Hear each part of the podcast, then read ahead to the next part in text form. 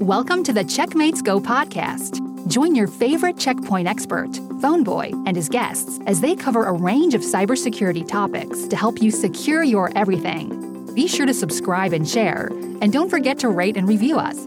And now, here's Phoneboy. And welcome to Season 4, Episode 2. We're going to do something a little different.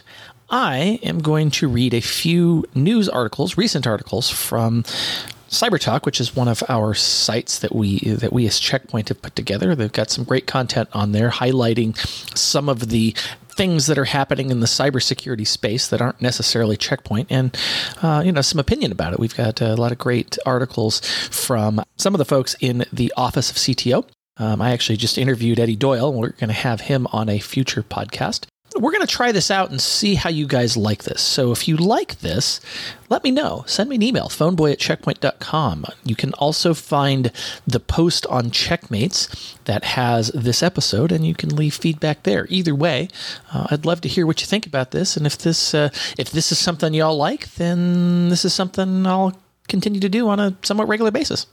Enjoy. SmokeLoader distributes Amadey malware. What to know? First discovered in 2018, the Amadey bot malware strain is capable of performing system reconnaissance, information theft, and payload deployment. While the malware has seen limited use since 2020, researchers have recently reported that a new version has entered circulation. In its latest version, number 3.21, Amadey can identify 14 different antivirus products and is presumed capable of then fetching payloads that evade antivirus programs.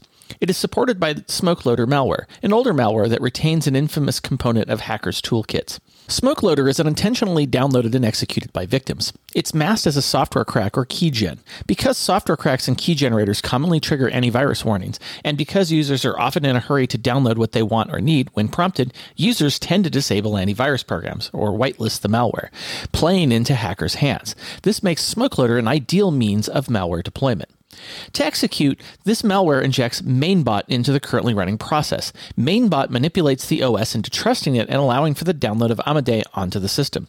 However, once Amadey starts to execute, the malware copies itself to a temp folder. It then creates a scheduled task to maintain persistence using a specific command. Afterwards, Amadey establishes C2 communication and sends a system profile to the threat's actor's server. Amadey malware is available for sale in underground web forms. Previously, it was used by cyber crime groups to install GandCrab ransomware and the flawed AMI remote access Trojan. Amadey is capable of targeting the following software MikroTik Router Management Program, Winbox, Outlook, FileZilla, Pidgin, Total Commander FTP Client, Real VNC, Tight VNC, Tiger VNC, and WinSCP. How to avoid this malware? Consider fighting this malware on several fronts. Ensure that your organization retains strong email security. Prioritize endpoint security. Apply the latest patches for OS. Apply the latest patches for internet browsers. Update v3 to the latest version to prevent malware infections. Leverage privileged access management to prevent Amadey from circumventing antivirus programs. As noted previously, Amadey malware effectively hides from antivirus programs, making antivirus more of a liability than an asset. In turn, organizations need to apply sophisticated and multidimensional means of preventing and detecting detecting malicious behavior. Xiaomi, the world's third largest smartphone builder, which trails just behind Apple and Samsung, reported that it has patched a highly uh, severe flaw in its trusted environment, which is used to store payment data. Last week, researchers at Checkpoint revealed that the Xiaomi smartphone flaw could have enabled attackers to hijack the mobile payment system on the phones. Alternatively, hijackers could have disabled it or created and signed their own forged transactions. Given that one out of every seven smartphones is manufactured by Xiaomi, the pool of potential victims was massive.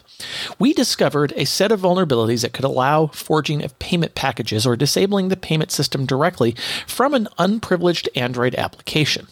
We were able to hack into WeChat Pay and implemented a fully worked proof of concept, wrote Slava Makkaveev, a checkpoint security researcher. According to Slava, the new research marks the first time during which Xiaomi's trusted applications have been reviewed for security flaws. WeChat is a mobile payment transaction platform also developed by Xiaomi. The service is used by more than 300 million customers. Android users can make mobile payments and proceed with online payments transactions through the app. The duration of time for which the vulnerabilities existed or whether or not it has been exploited by attackers in the wild remains unclear. The bug, tracked as CVE 2020 14125, was patched by Xiaomi in June. It has a high CVSS severity rating. Although details surrounding the bug's impact were initially quite limited, researchers at Checkpoint have outlined the technical details and the full potential impact of the flaw in the Checkpoint Research blog, and I will provide a link to that article in the show notes. CyberTalk interviewed a CISO of an American healthcare provider, and they offered some insights into cloud security. I'm, I'm going to link to the whole article in the show notes, but I'll pull a few insights out of this article to share with you here. They went to the cloud for the same reason that many organizations go to the cloud. Uh, speed to market the ability to consume services that, uh, that, you're not capable of building yourselves. And you know maybe it's uh, it's more cost effective or uh, time effective to do it that way and cloud security is multifaceted. There's lots of ways to do things in the cloud. We are talking about, um, you know, infrastructure as a service, uh, platform as a service, software as a service, or any of the other things that are way that uh, you can have your services in the cloud. And depending upon what mechanism you use, is going to depend on what controls you have at your uh, beck and call. And while the details are different, the main thing you're trying to secure is the data itself, wherever it is. And you want to have the controls as close to the data as possible. On the question of you know, whether they're using one cloud service or many, well, the answer is many. And then, you know, how do you get consistency? Well, that's and that's something that a lot of organizations I think struggle with. Healthcare providers are uh, no different in that regard. Uh, you know, that's that's where I think Checkpoint has some benefit is trying to help provide some consistency between all of those different clouds. Uh, but it, and this is something that uh, healthcare organizations struggle with. I'd say all organizations do. How do you know your cloud journey is successful? Well, I mean, the most obvious answer the CISO offers is, yeah, are you seeing value from moving to the cloud? Um, and you know, how quickly are you to iterate and uh, you know getting out new capabilities and that kind of thing? Um, and the security can actually be better in the cloud. Uh, and I've said this for a while, but the, the you know the CISO points out that the the, the sooner in the process you get security, uh, that whole shift left movement, uh, well, that's that's better, right? So if you can if you can bake it into the planning, design, and requirements, and the uh, you know and the code, then you don't need to do so much security on the outside. And that makes a big deal. And and yeah, you need to make sure you have buy-in from your organization before you move to the cloud any company looking to migrate to the cloud, whether it's healthcare or otherwise, it's really good to start with your, you know, what are your outcomes? What are you expecting to achieve? And that's what the CISO talks about here. Um, you know, it's one thing just to place data in the public cloud, but uh, you know, what's your intent with it afterwards? Um, you know, and then you know, of course, there's not a one size fits all approach to this, and you know, what are the priorities? And there's you know, there's a hundred different you know hundreds of different security technologies out there. And uh, yeah so you know you gotta you gotta work from the data right? Because that's the thing you're concerned about. Um, you, know, you know maybe your infrastructure if it's if, if it's on prem but but you definitely care about the data. That's the thing that's uh, you know that's the thing that's subject to HIPAA in many cases right? Or, or other things. That's the data you don't want to get out. So um, but you got to begin with the end in mind MailChimp breach exposes email addresses and callback phishing.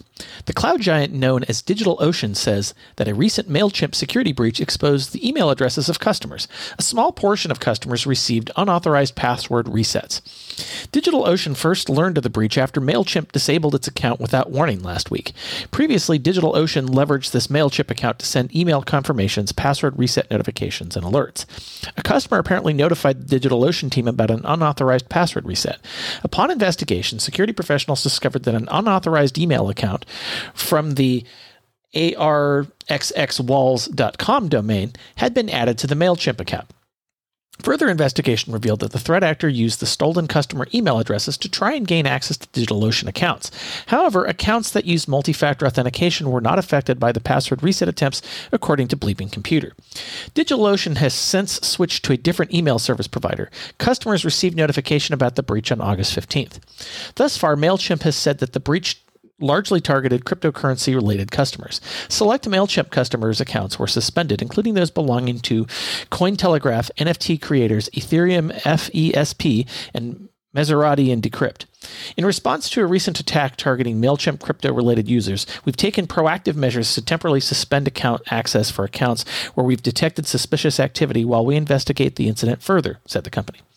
MailChimp did acknowledge that the breach occurred due to phishing and social engineering tactics. A total of 214 MailChimp accounts may have experienced compromise. The company is continuing to reinstate accounts and continues to investigate the incident. Reports indicate that MailChimp's internal support tools were also breached earlier this year, in April. Again, the attack targeted cryptocurrency related customers. Data stolen via that breach led to a large phishing campaign targeting Trezor cryptocurrency hardware wallet customers. Within DigitalOcean's disclosure, the firm mentioned that an email address associated with arxxwalls.com domain was added as a sender to a MailChimp account. The owner of the domain says that the site is not used for illegal activity. However, the site has been abused by operators of fake companies, scam artists, and phishers.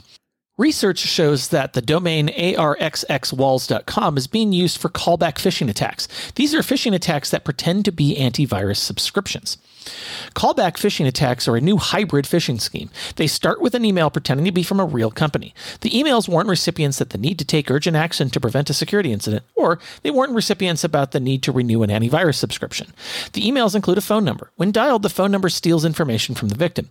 It may also prompt the recipient to install remote access malware on their device. Threat actors then use the remote access to breach a victim's network. In turn, this can lead to data extortion and ransomware threats.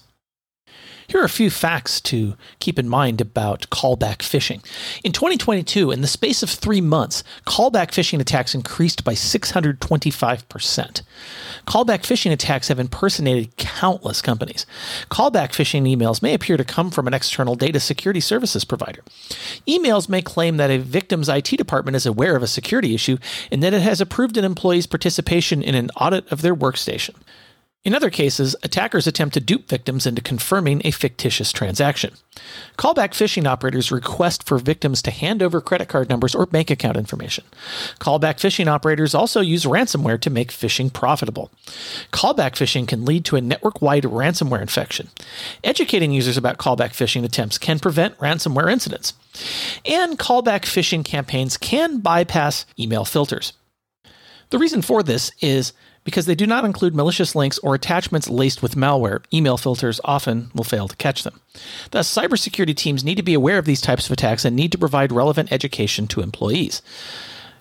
Encourage your employees to review the email sender's information. Employees need to ensure that emails are from purported senders. In other words, if an email from a major bank, employees should ensure that the email is really from the bank and not a hacker.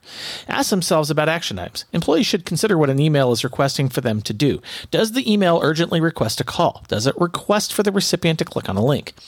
Request input if needed. After an initial assessment, employees who are uncertain about the authenticity of an email should re- request assistance from a peer, an IT team, or another appropriate person within your organization. Let employees know about the best ways to discreetly ask for help. Callback phishing is considered a hybrid form of phishing as it combines email and voice social engineering forms. Again, it starts with an email, which prompts a phone call that may lead to personal information theft and commonly results in a malware download. In turn, the malware can result in a ransomware extortion attempt. Callback phishing serves as a reminder of how cybercriminals are evolving techniques and increasing their sophistication. Encourage employees to report suspicious emails to your organization's IT department. All right, that'll do it for this uh, edition of Headlines, and we'll see how y'all like it. Give me your feedback. Uh, phoneboy at checkpoint.com or reach out on Checkmates. Thanks for joining us for this week's episode of Checkmates Go. Subscribe in your favorite podcast app, leave us a rating and review, and share with your colleagues on social media. And we'll see you next time.